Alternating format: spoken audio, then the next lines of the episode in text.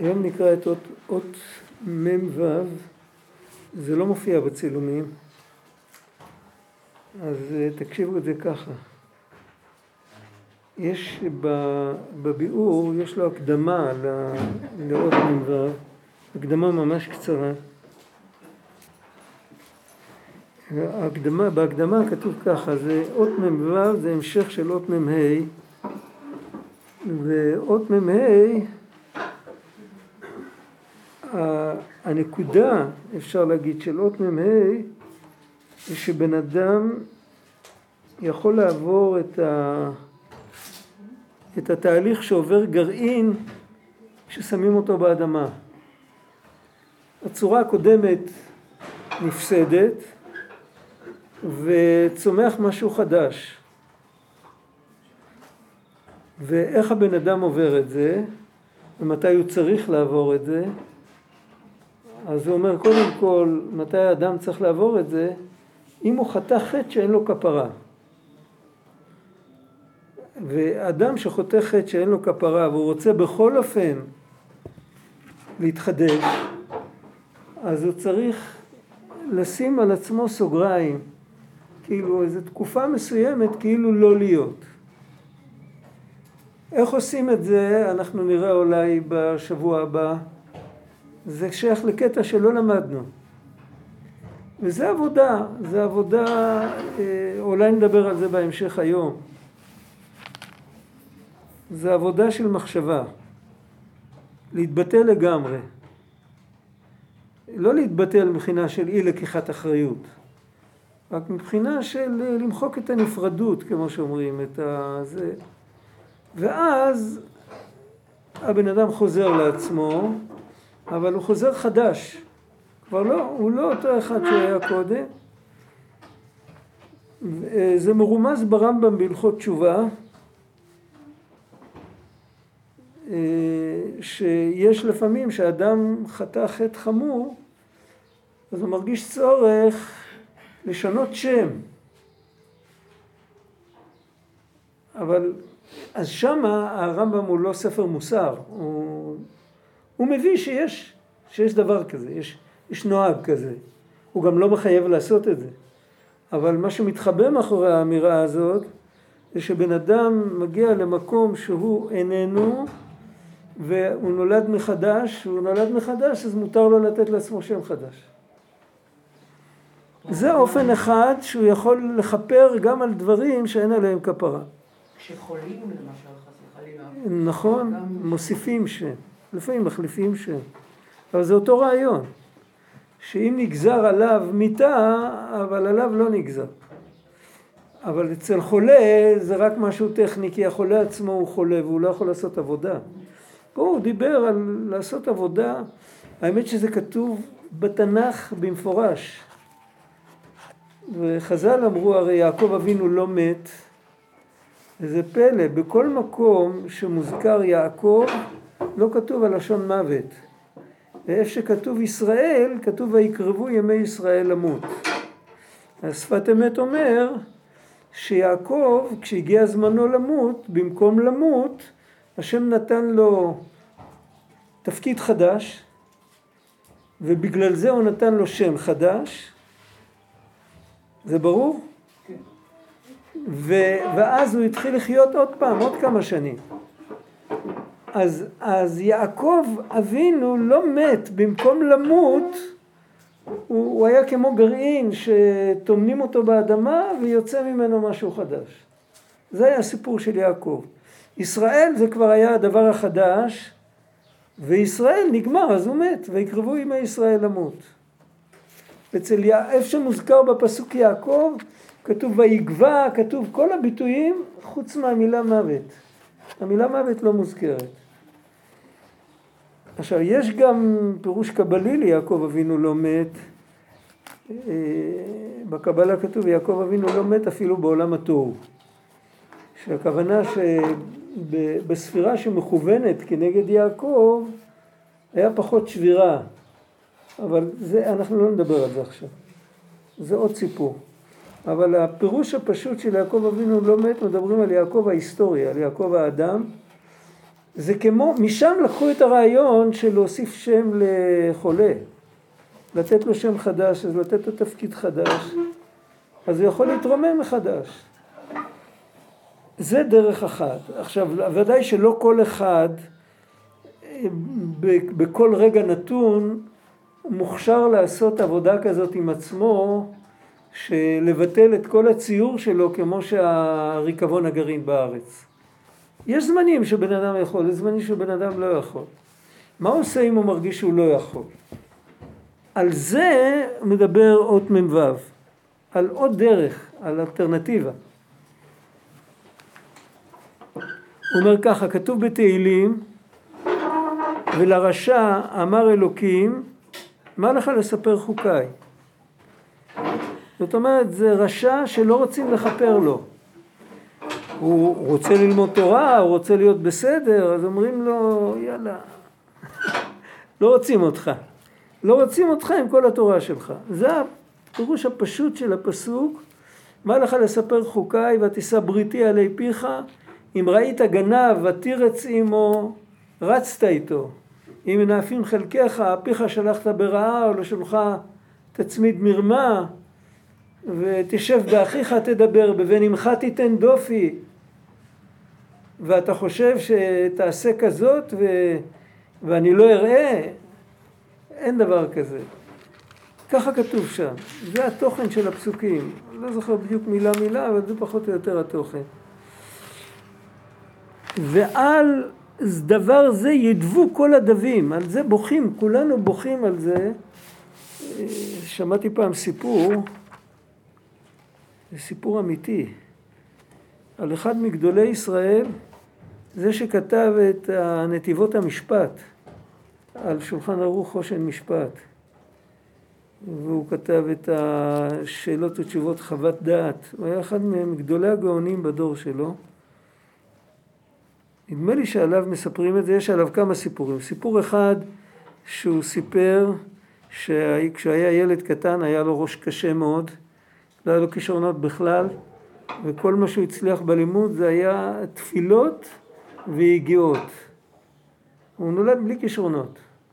זה, זה סיפור אחד עליו. הסיפור השני, ש... תפסו אותו, שכל פעם, הוא היה מלמד שיעור יומי, היה לו חבורה של תלמידים שהייתה לומדת אצלו. אז הם ערבו לו פעם, הוא היה לפני זה נכנס לאיזה חדר התבודדות כזה, אז הם ערבו לו ורצו לראות אה, מה הוא עושה שם לפני שהוא יוצא ללמד, איכשהו, אם זה היה בימינו היו שמים שם מכשיר הקלטה, כן. אז היה להם את הפטנטים שלהם, אני יודע, אישור חלון לא סגור, אני לא יודע, עשו משהו.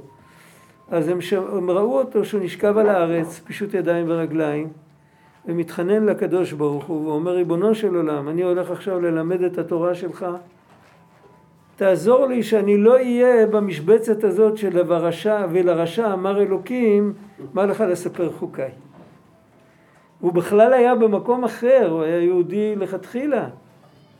אבל הוא, זהו, ו, ואנחנו כל שכן וקל וחומר יכולים לבכות על דבר כזה. אם יש כזה פסוק, התורה הרי מגינה ומצילה והכל, ובסוף באים נותנים לך סטירת לחי, בא לך לספר חוקיי. מה, מה עושים עם פסוק כזה? רבי צדוק הרי תמיד מושך לכיוון הטוב, ולכל דבר הוא מוצא תיקון. מה התיקון פה? התיקון שהוא אמר באות הקודמת, זה שאמר שבן אדם ייוולד מחדש. יעשה כאילו דף חלק. זה כתוב בראשונים, ברבנו יונה, ביסוד התשובה, כותב שבן אדם שרוצה לחזור בתשובה, מי יודע מה הוא עבר, אולי זה דברים שאין להם כפרה, אז צריך לפתוח דף, חד... דף חלק, כאילו להגיד לעצמו, אין לי מצוות, אין לי עבירות, היום נולדתי. מכאן אני מתחיל. ככה. ו... לא כל אחד יכול לעשות את זה, דיברנו לפני רגע. זה, זה עבודה. צריך ללמוד איך עושים את זה גם. כי העובר על דברי סופרים נקרא רשע, כמו שאמרו. לא רק, כתוב שם בגמרא שכל מי ששומע בכל דברי סופרים נקרא קדוש. אות מ"ו. כל מי ששומע בכל דברי סופרים, מי ששומע את תקנות חז"ל, הוא נקרא קדוש. אז יש מישהו, אחד מגדולי האמוראים, רבא, שהלכה כמותו בכל מקום כמעט. הוא אמר, מה, מה יוצא מדבריך, שמי שעובר על דברי סופרים, אז הוא פה, אז הוא לא קדוש.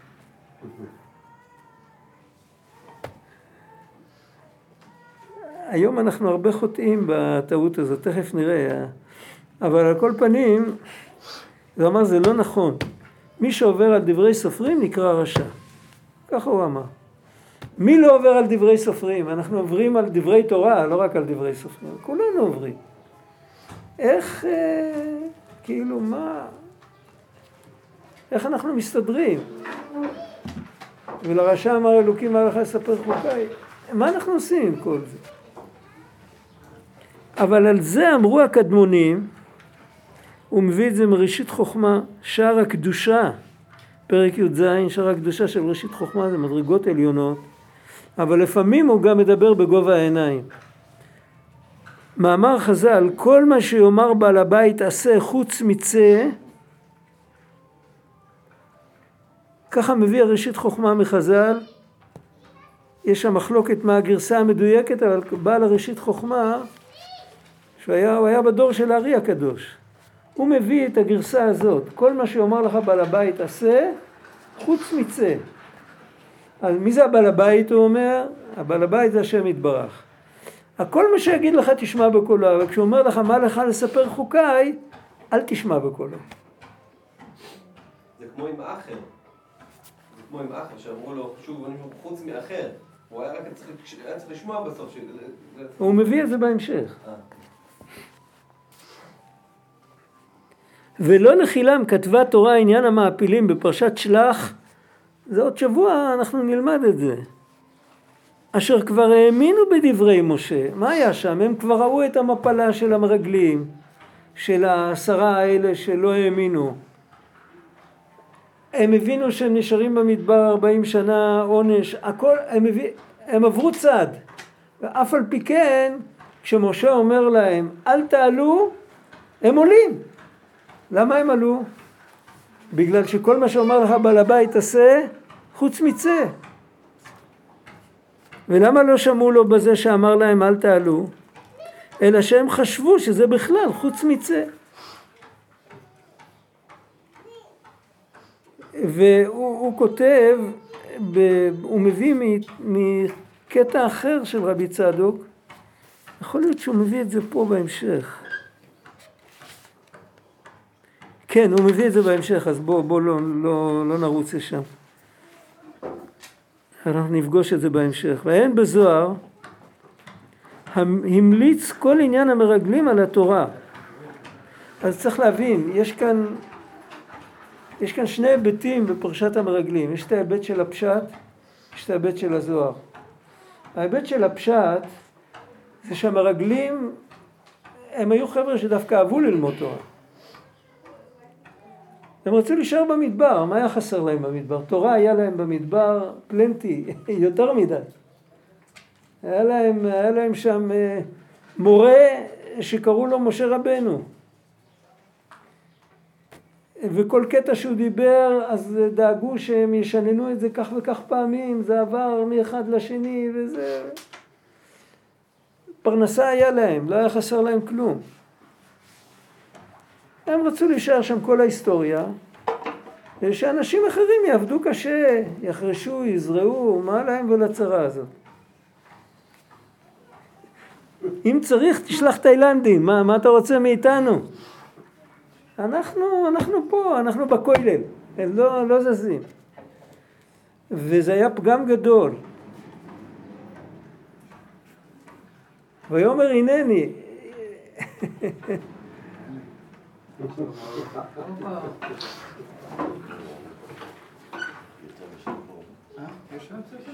לא, זה בסדר. יש מקום, הכל אותו דבר.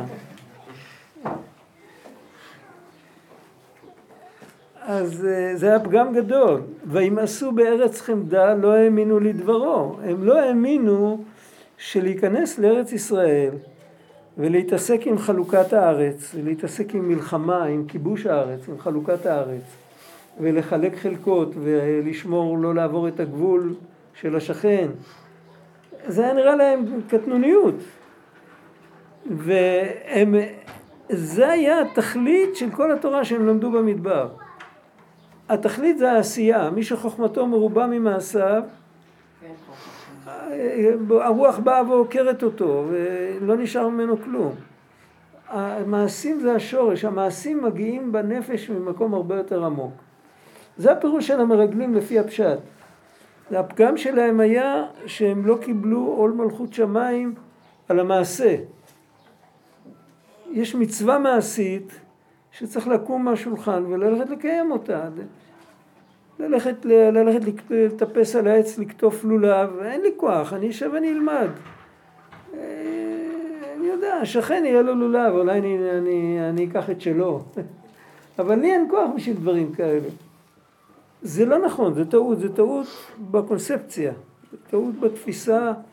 היהדות היא לא פילוסופיה, היא, היא דרך חיים, ואנחנו צריכים להתאים את המעשים שלנו לדרך הזאת. וכל זמן שבן אדם רק בתיאוריה והוא לא מתאים את המעשים שלו, אז הרבה פעמים התיאוריה היא נחמדה, אבל הוא לא באמת שם. אז זה הפשט. העומק של מה שהזוהר הקדוש אומר, הוא אומר שיש עוד משהו שנקרא בשם ארץ. תורה שבעל פה נקראת ארץ. תורה שבכתב היא יחסית, היא נקראת אה,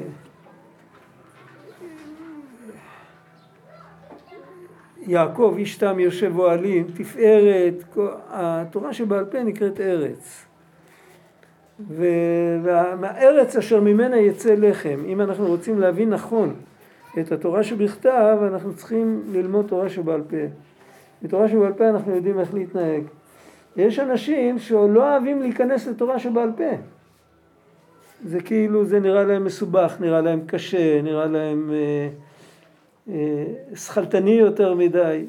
אותו סיפור כמו שראינו קודם, אם לא לרצות להיכנס זה, זה כאילו לשמור על, ה, על משבצת שלא מחייבת אותי להתייגע. אה, טוב לי ככה, מה אני צריך הלאה ללכת? וזה אותו פגם. והם לא רצו, הם לא רצו להיכנס ללימוד של תורה שבעל פה. זה היה חטא המרגלים, ואחר כך כשהם חזרו בהם, אז הם כן רצו להיכנס והם נכנסו לאיזשהו מקום בלי רשות, זה היה החטא של המעפילים. איך, איך הוא מביא את זה פה?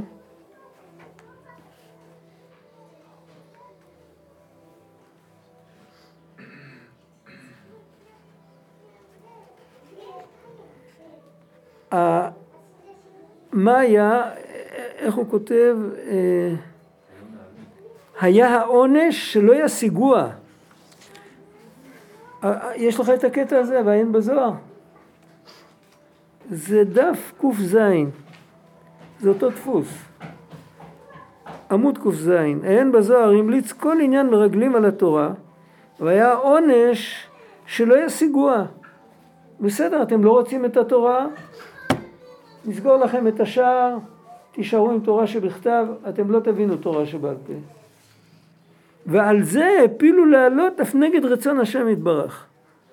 היו כאלה שלמרות שסגרו עליהם את הדרך, אז הם אמרו אנחנו דווקא נלמד תורה שבעל פה. אנחנו ננסה, לא נצליח, לא נצליח, אבל אנחנו ננסה. לא היה מה להפסיד. אה, הם כבר נידונו, נגמר הסיפור. אוקיי, בסדר. אז בואו, אולי נקבל. אה, אוקיי, אוקיי, אוקיי, אבל תקשיב עד הסוף. מקרה. עד הסוף תקשיב, כמו שאמרו ז"ל, חוצפתה מלכותא בלי תגה. החוצפה היא מלכות בלי כתר. מלכות בלי כתר, זאת אומרת, יש, במלכות יש את הכוח של כל העשר ספירות העליונות וגם את הכוח של הכתר. אבל אם בן אדם הוא חוצפן, אז אין לו את הכוח של הכתר. יש לו את הכוח, הכתר הוא הבסיס. הבסיס האלוקי לכל, לכל הספירות. אם הוא חוצפן, אז יש לו בומבסטיקה, יש לו מלכות, יש לו בתוך המלכות הרבה אינטלקט, הרבה רגש, והרבה יכולת אה, תמרון והוצאה לפועל. כל, ה, כל הציור של הספירות, השלוש עליונות, השלוש אמצעיות, השלוש תחתונות, אבל אין לו רצון אמיתי לחבר את כל זה להשם יתברך, שזה הכתר. זה מלכות בלי כתר, אין בסיס. זה כמו בניין גדול ענק בלי יסודות. זה חוצפה. זה משהו שלוקחים בכוח. משהו שלוקחים בכוח, בלי... כאילו כתר זה, זה, זה כמו כבוד שנותנים לו, לא שמים לו כתר על הראש. זה, זה, אין לו את המלכות שבסיפור הזה. אוקיי, אתה נגעת בקצה של קרחון, עוד מעט. אם יצא נדבר על זה. ולמדוה מבלעם שאחר כך הסכים השם יתברך. השם אמר לבלעם אל תלך ובלק שלח אליו שרים נכבדים ובסוף השם אמר לו אתה רוצה ללכת? לך. אז הם אמרו ככה, אם הקדוש ברוך הוא ויתר לבלעם, למרות שהשם אמר לו בהתחלה לא ללכת, הוא יוותר גם לנו, הוא אמר לנו שהשערים של התורה סגורים בפנינו, אבל אם נתאמץ אז נקבל.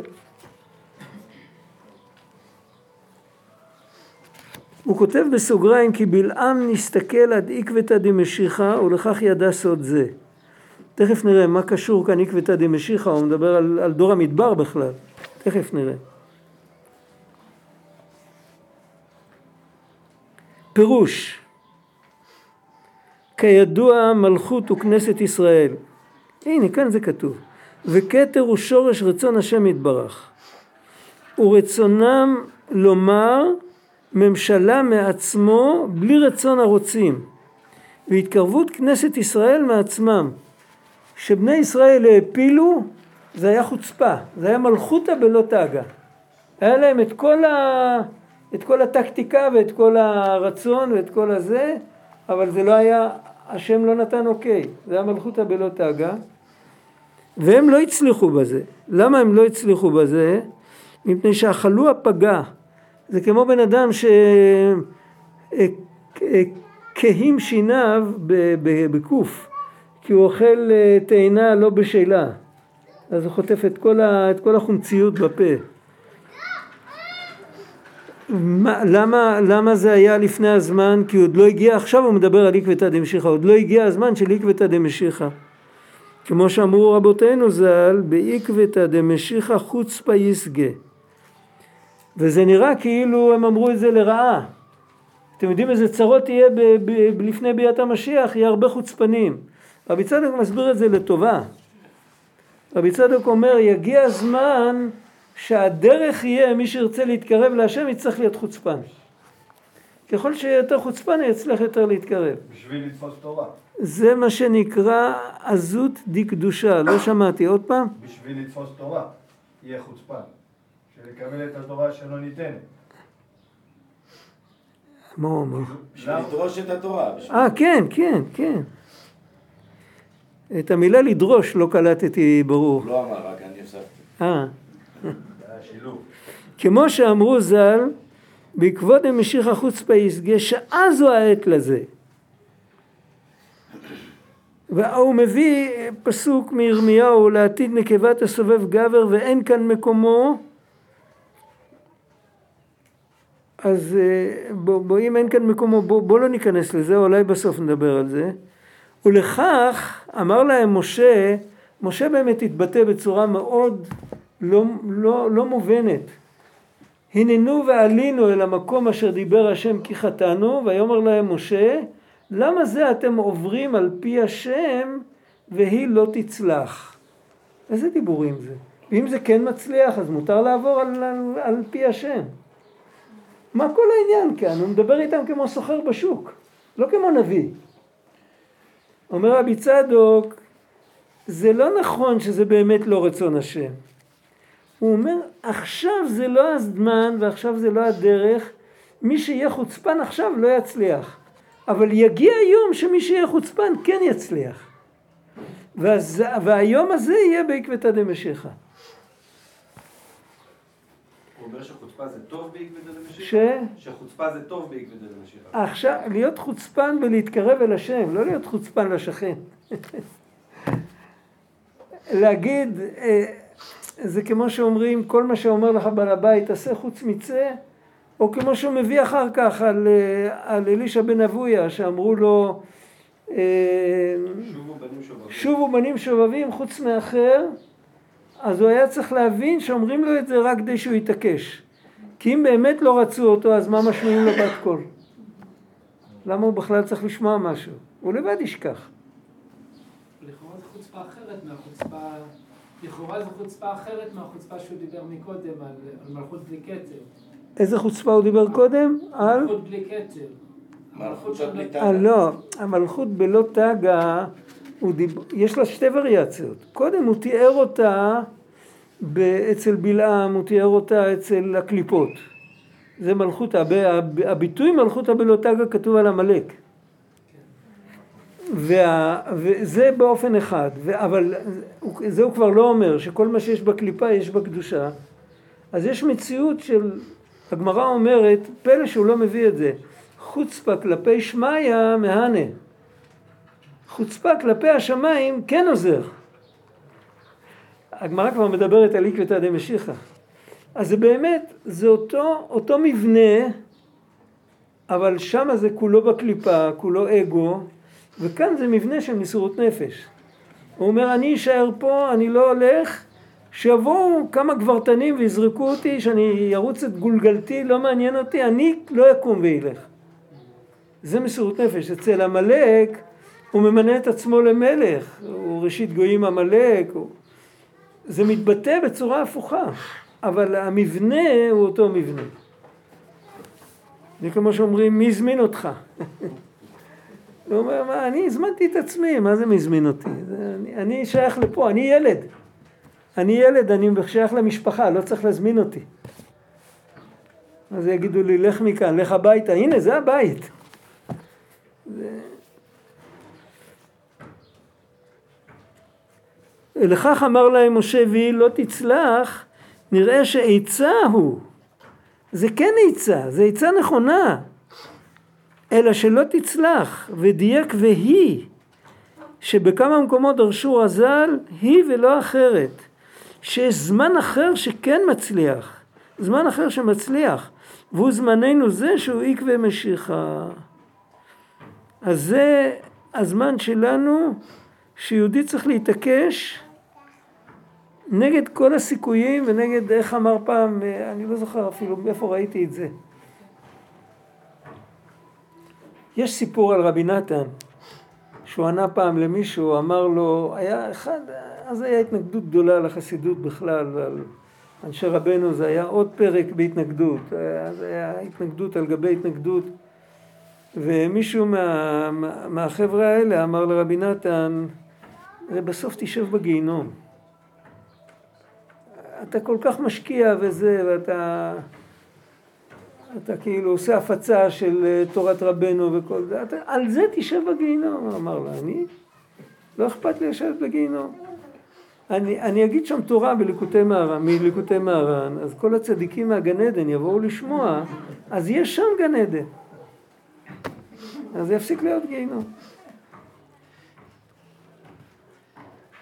יש במכתבים של רבי גדליה, שהוא מסביר, יש זוהר בויחי, שכתוב שם שיש דברים שאין עליהם כפרה, זה זוהר מפחיד כזה. אז הוא מסביר ש... שכאילו המושג של כפרה, של כפרה קלאסית, זה לצאת מהמקום שנקלעת אליו. נפלת על איזה מקום, נפלת על איזה מערבולת, ואתה מצליח לצאת, ויש אחד שאין לו כפרה, זאת אומרת, לא, אי אפשר להוציא אותו. הוא לא מצליח לצאת. הוא לא מצליח לצאת ואף אחד לא מצליח להוציא אותו. אבל הוא אומר, יש עוד אופן. אפשר שם לייבש את המקום, להוציא את המים, ואז אין מערבולת. על זה לא כתוב שזה לא ייתכן, זה כן ייתכן. אם בן אדם חוזר בתשובה שלמה עד כדי כך שהוא הופך את המציאות, אז אפילו דברים שאין להם כפרה, אז הכל, הכל בסוף מסתדר. אני לא זוכר בדיוק, אה, אני לא זוכר באיזה כרך זה, הייתי יכול להביא את זה, אני לא זוכר, זה עשרה כרכים של מכתבים. לא זוכר, אה, יש בסוף מפתח, לא היה לי זמן לחפש. אז זה עניין אחד. עכשיו, מה שמעניין אותנו, הכל נגמר, זאת אומרת, כל ההערות שהעירו, הכל טופל, או שעדיין נשארו דברים פתוחים. לפני שאני הולך מכאן לעוד עוד נושא, מה שבאמת. יש לי שאלה. כן, אוקיי. העניין הזה של הגרעין ש... שנר... שנרקב ועומד. אה, אז על זה, לזה רציתי לחזור, אוקיי, נו, אז, כן, אה, אוקיי, לא. נו, בוא נשמע את אבל, השאלה. הוא מדבר על חטא, אבל כולנו במצב של... אה, כאילו זה נראה לי כמו איזו התפתחות של בן אדם, שמרצון הוא צריך להגיע למצב שהוא מוותר על ה... אוקיי, אז לא בדיוק, אז לא זהו, זהו, בדיוק, על זה, על זה צריך להתחיל ללמוד. כי זה הדרך המרכזית, הדרך של החוצפה היא, היא, היא דרך בדיעבד, כמו שאומרים. ועל זה דיברנו כמה פעמים, כשאנחנו רואים משהו שהוא לא תקין, אפשר לנסות לתקן, אפשר לנסות לחשוב מה עשיתי אתמול שבגלל זה הדבר הזה עכשיו לא תקין. זה שתי גישות שונות. זוכרים שדיברנו על זה? זה פסוק, איוולת אדם תסלף דרכו ועל השם יזעף לבבו, דיברנו על זה. אחד כואב לה הראש כי הוא לא ישן מספיק בלילה, הוא מחפש כדור נגד כאב ראש. לך לישון בזמן, לא יכאב לך הראש. זה שתי גישות, אה, יש גישה שאוהבת לפתור בעיות, ויש גישה שאוהבת להפסיק ליצור מצבים שיוצרים בעיות. יש שתי גישות שונות לחלוטין. מה שיצר, זה מה שרבנו יונה כותב כמה פעמים בשערי תשובה, לא ביסוד התשובה שהזכרנו קודם, שערי תשובה זה ספר יותר גדול. הוא כותב שצריך תמיד לשים לב מה הביא אותנו למצב השלילי שלנו. ולא רק לשנות את המצב, להסתכל למה אנחנו כאלה. מה שהביא אותנו לנקודה הזאת, יש כאן איזו נקודה של נתק. נתק בינינו לבין הבורא. הנתק הוא, חז"ל תיארו את זה ב... איך זה נקרא? מי שיש בו גסות הרוח, אומר עליו השם שאין אני והוא יכולים לדור בכפיפה אחת. הוא דוחק רגלי שכינה. זאת אומרת, הנתק לא נוצר סתם, זה לא הנתק של הצמצום הראשון ושל כל הצמצומים של ההשתלשלות. זה לא נתק. זה צמצום שדרכו עובר, עוברות נשמות וחיות ו- ו- ו- וכוח ואור. יש נתק שהבן אדם אומר, ואמרת בלבבך כוחי ועוצם ידי עשה לי את החיל הזה, הבן אדם מחשיב את עצמו מעבר ל... לאמת. נכון, יש לנו, יש לנו, יש לנו כוחות. זה לא נכון להגיד שזה אין לי כוח, יש לי כוח, יש לכל בן אדם כוח. אבל הכוח הזה, אני, אני משתמש בכוח, שאת הכוח, הכוח הזה עובר דרכי, אבל זה לא אני.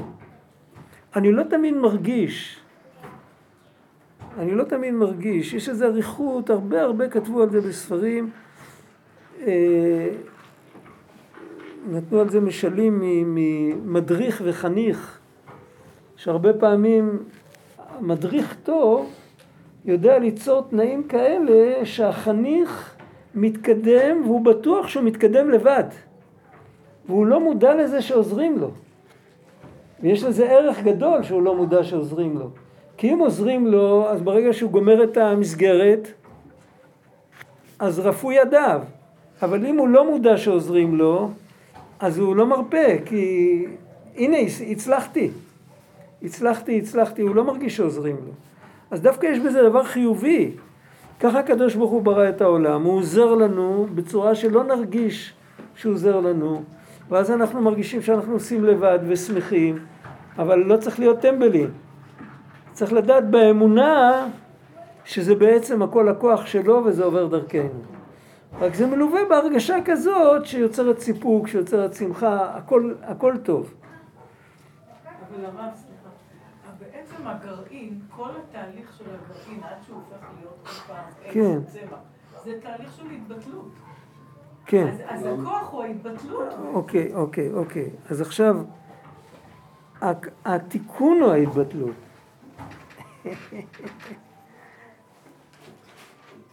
העיקר יש על מה להישען. לא, להישען על קיר. חושבים ככה צריך להישען על משהו. או על גב של החבר שיושב עם הגב אליך. גב צעיר.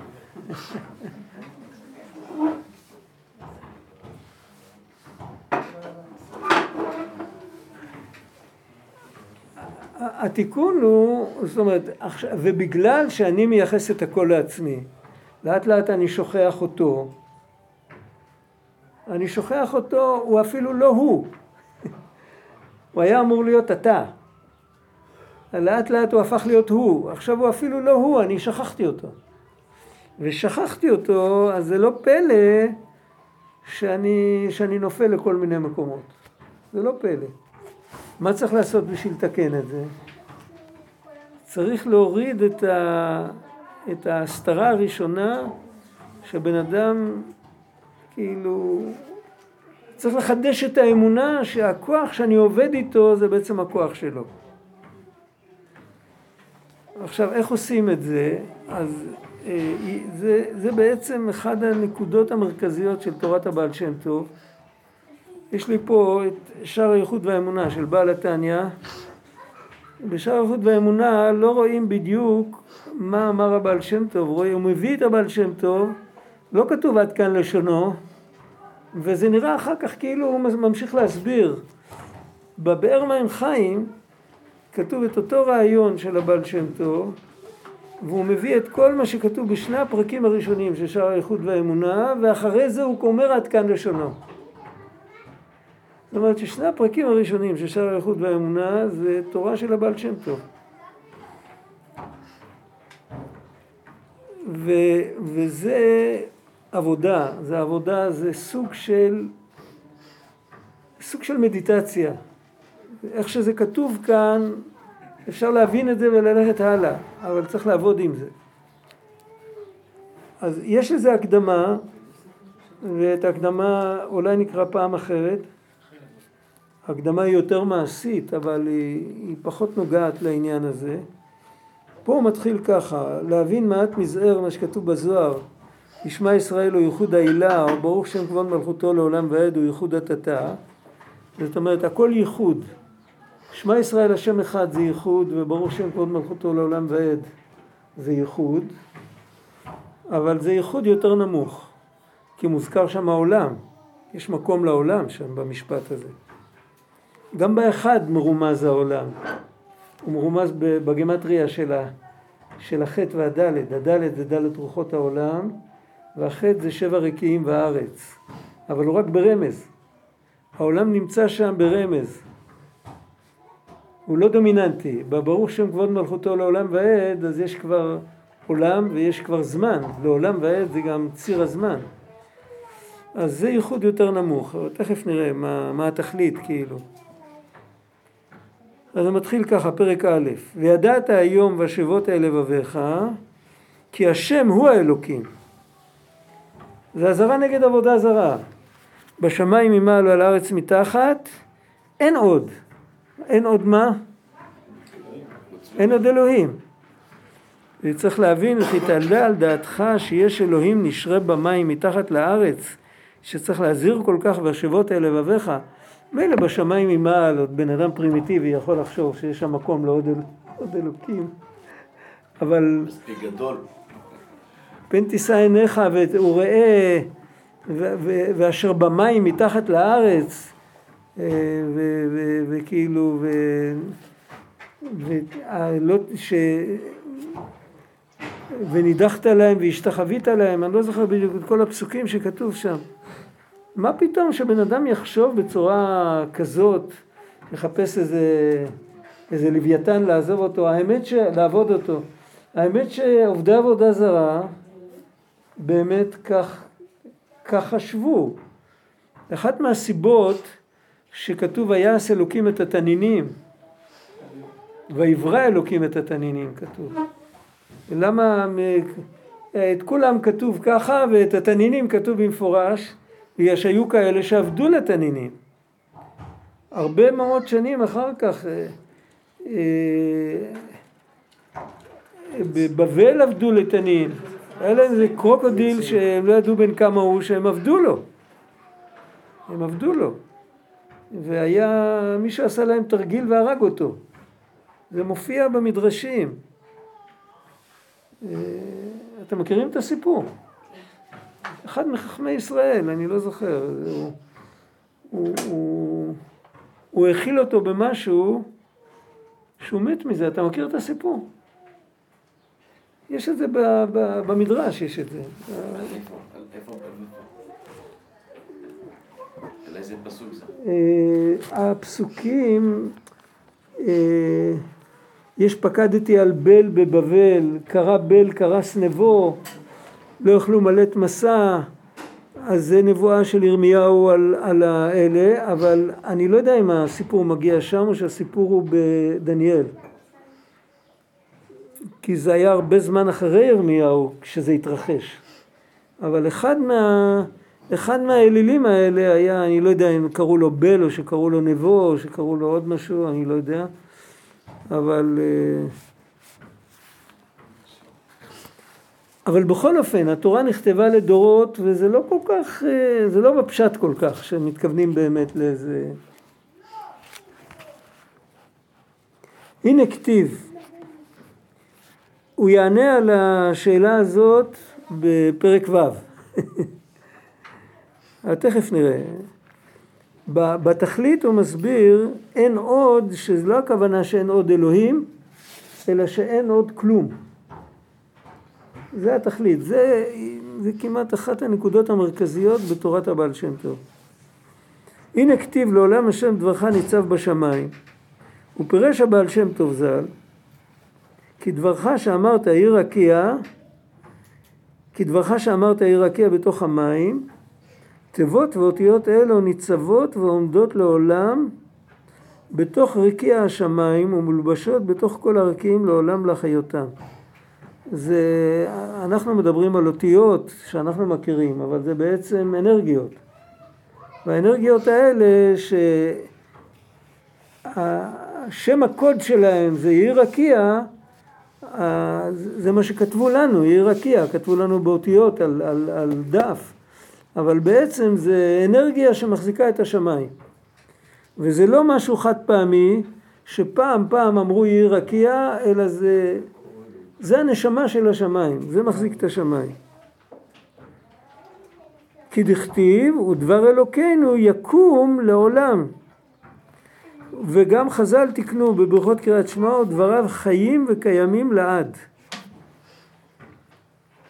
כאילו היו האותיות מסתלקות כרגע חס ושלום, בעצם צריך להיות כתוב פה לרגע, וחוזרות למקומן היו כל השמיים עין ואפס ממש והיו כלא היו כלל כמו קודם מאמר יהי רקיע ממש. ו... העולם לא צריך להיהרס דווקא עם אה, מבול או עם רעידת אדמה או עם צונאמי או משהו, רק יוציאו לו את האוויר כמו שאומרים, לא יישאר ממנו כלום.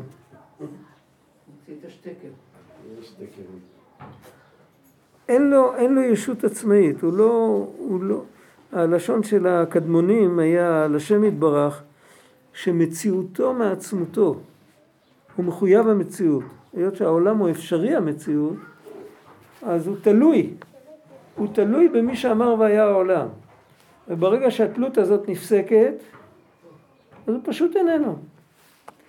היום אפשר לראות את זה בדוגמה מאוד פשוטה אה, כשמקרינים משהו על הקיר, עושים חושך, מקרינים על הקיר, אפשר להקרין הלוגרמה, זה בתלת מימד, אנחנו חושבים שאנחנו בפנים, ההוא מכבה שם כפתור, כל זה איננו. היה מישהו שכתב, חוקר גדול שכתב שהמוח האנושי עובד כמו הולוגרמה. וכל העולם הוא הולוגרמה. זה ממש בא לפני עשרים שנה, מישהו כתב ספר, ראית את זה פעם? לא.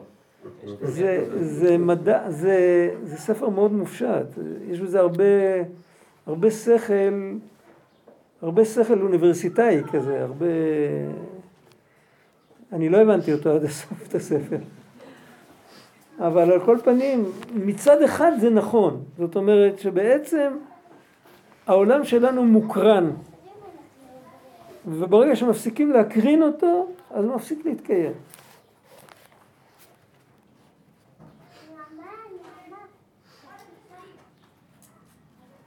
וכן בכל הברואים שבכל העולמות, עליונים ותחתונים, לא משנה אם אתה נברא גשמי, או אם אנחנו נבראים גשמיים, או אם אנחנו נבראים רוחניים, הכל מוקרן.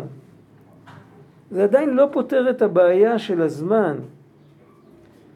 הוא מדבר אלינו עכשיו בשפה של הזמן. הוא אומר, זה היה בנקודת זמן מסוימת שזה התחיל, וכל הזמן זה ממשיך, ואם ברגע מסוים בזמן זה ייפסק, אז זה ייפסק. אבל מה עם הזמן בעצמו? הזמן עצמו גם, גם נברא. את זה הוא מניח לזה כרגע, הוא לא מדבר על זה עכשיו. אה, אולי נפגוש את זה במקום אחר, כי בעצם זה, ה... זה שהזמן עצמו הוא סך הכל מוקרן, זה מחזק את העניין פי כמה. הזמן זה המסגרת שבתוך זה כל זה מתרחש. ואם גם הזמן מוקרן, אז אנחנו פעמיים עין ואפס, לא רק פעם אחת. אנחנו מוקרנים בתוך זמן שהוא בעצמו סך הכל מוקרן. אין כאן שום דבר שעומד בפני עצמו שהוא אובייקטיבי. זה ברור? אוקיי. ואפילו הפיזיקה, כמו שאומרים, הארץ על הזו הגשמית הוא בחינת דומה ממש, אילו היו מסתלקות ממנה לרגע חס ושלום האותיות מעשרה מאמרות שבהן נבראת הארץ בששת ימי בראשית, הייתה חוזרת לעין ואפס ממש, כמו לפני ששת ימי בראשית ממש. וזה שאמר הארי, זיכרונו לברכה, הארי ז"ל, שגם בדומה ממש, כמו אבנים ועפר ומים, יש בחינת נפש וחיות רוחנית. בחינת נפש? נפש, מה זה נפש? בחינת נפש, מה זה נפש? אנחנו רואים שיש תכונות, אפשר להיות פסיכולוג של דומם. אתה יכול לכופף זכוכית? מי יכול לכופף זכוכית? רק אם אתה מחמם אותה. אם אתה לא מחמם אותה, ברזל אפשר לכופף גם אם לא מחממים אותו. מה זה? זה לא תכונת נפש. זה תכונת נפש. יש לכל חומר, יש חומר שמתחמם לאט, הוא גם מתקרר לאט. יש חומר שמתחמם מהר, מתקרר מהר. ממש, זה משהו אנושי לגמרי. אם אתה מסתכל, אם אתה, אם אתה קצת מבודח ואתה מסתכל על, ה, על החומרים, אתה רואה שממש, אתה רואה פה עולם אנושי ממש. אה, אתה רואה פה פרסונס, אתה רואה אישיויות. אריזל אומר, לכל דומם יש נפש. חוץ מזה, יש לו גם משהו יותר פשוט, שזה מקיים את עצם החומר. שהחומר יתקיים. אבל חוץ מזה מקרינים לו גם תכונות. שום דבר כאן לא, הכל בא מלמעלה. שום דבר לא שלנו. פלא גדול. עכשיו בוא, בוא נעצור את זה רגע פה. איך עובדים עם דבר כזה? אז ה... כשמלמדים, כשמדברים בחבורה, אז אפשר תמיד לקחת דוגמה, אני יודע, את הקיר או את העץ. אבל כשבן אדם רוצה באמת להפנים את הדבר הזה, אז צריך לחשוב על עצמו. צריך לסגור עיניים, לנשום עמוק, להשתחרר ולראות את הראש שלו מוקרן. איפה יש לנו על זה דוגמה שזה יכול להיות כל כך אה, חי? תסתכלו, כשבחוץ חושך, תסתכלו בחלון. בבית אור, בחוץ חושך, חלון נמוך, חלון שבחוץ עומד חבר על הרצפה, לא חלון בקומה שנייה. אתם יכולים לראות גם את עצמכם בראי ולראות גם את החבר. החבר יכול לעשות ככה ולהעביר את היד שלו דרך הפרצוף שלנו.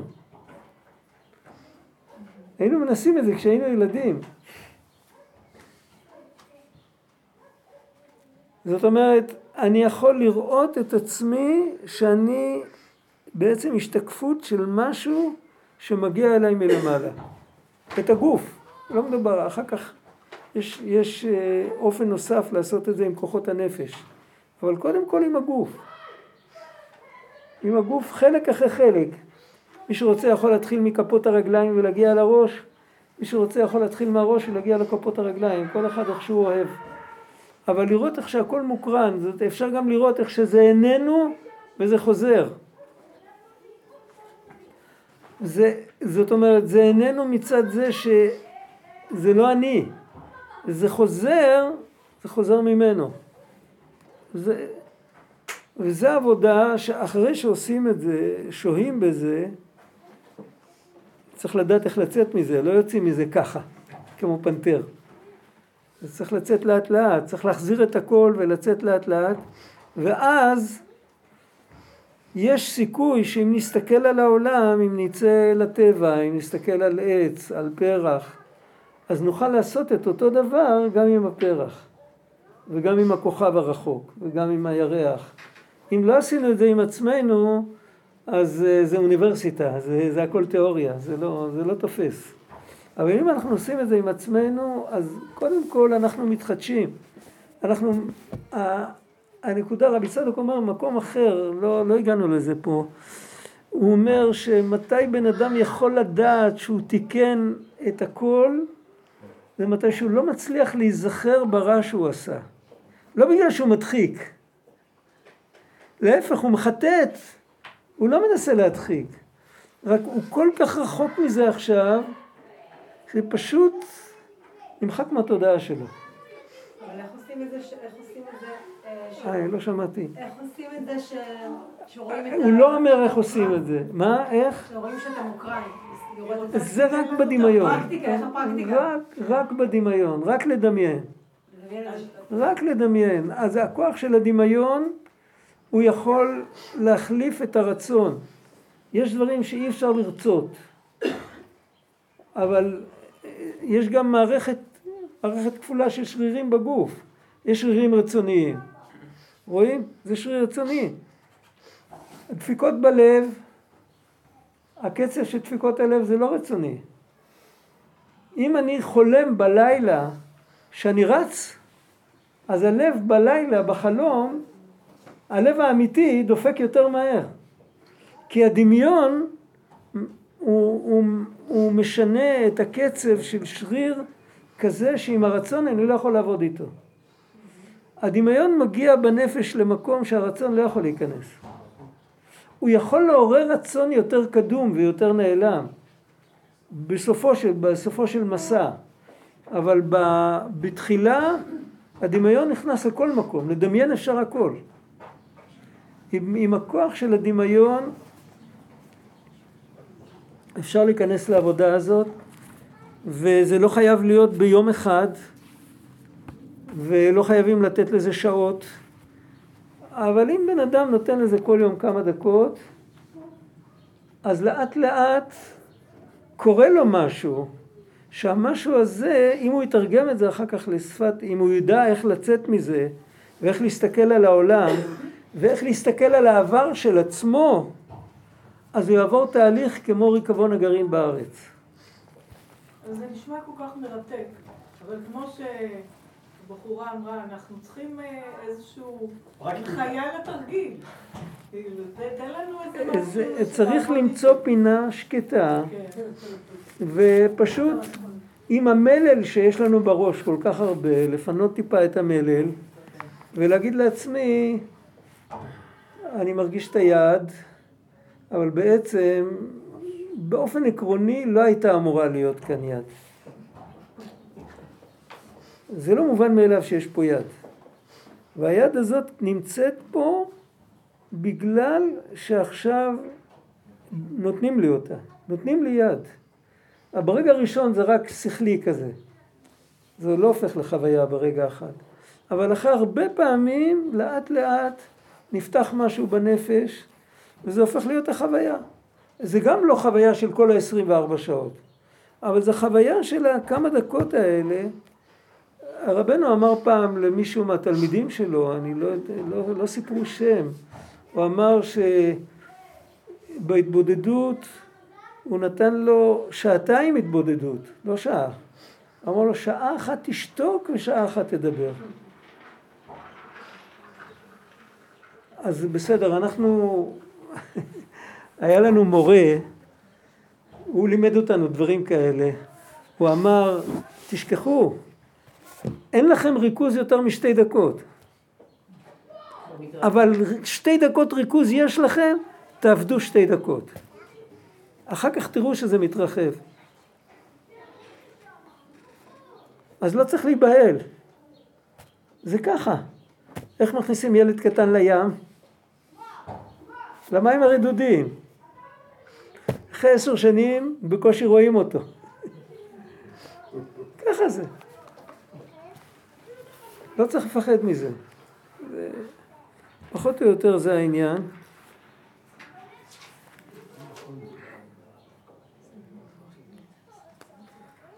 כשאתה אומר מוקרן אתה מתכוון שזה בעצם לא, מצ... לא מציאותי. הוא לא, לא, דמ... הוא לא דמיון. הוא לא דמיון, בתוך המסגרת של העולם יש דמיון ויש ממש. גם הממשות היא אפשרי המציאות ולא מחויב המציאות. החלוקה בין דמיוני, זה חלוקה לשלוש. יש דמיוני שכאילו זה רק בראש שלך וזה בעצם איננו. זה אופן אחד. יש אופן שני על משהו שהוא קיים, אבל הוא לא, הוא לא, זה לא עקרוני שהוא יהיה קיים. הוא יכל גם לא להיות ולא היה קורה כלום, כמו שאומרים. זה נקרא אפשרי המציאות. ומחויב המציאות זה דבר שהוא עקרוני שהוא קיים. נגיד בעולם שלה, בעיניים הקטנות שלנו, זמן ומקום זה מחויב המציאות. וחפצים בתוך הזמן והמקום זה לא מחויב המציאות. ואם, ואם לי נדמה שהחפץ הזה הוא כלב ובעצם הוא תיק, אז זה דמיון.